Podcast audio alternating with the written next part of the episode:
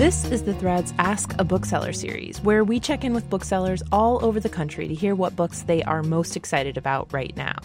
I'm Tracy Mumford, a producer for MPR's The Thread, and for this week, I talked with Lori Feathers from Interabang Books in Dallas, Texas, and she recommends the novel Ducks Newburyport by Lucy Ellmann, which is also on the shortlist for the Man Booker Prize this year. In the book, there's an unnamed narrator, um, and she's a frazzled, middle aged uh, wife and mother of four living in rural Ohio. She contributes to her family's income by baking and selling pies from home.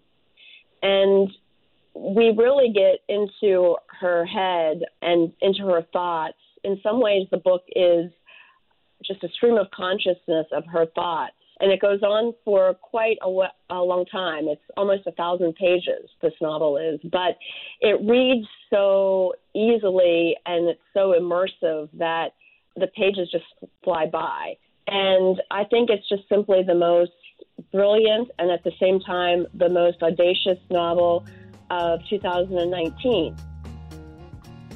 That was Lori Feathers from Interabang Books in Dallas, Texas, recommending the novel Ducks Newburyport by Lucy Ellmann.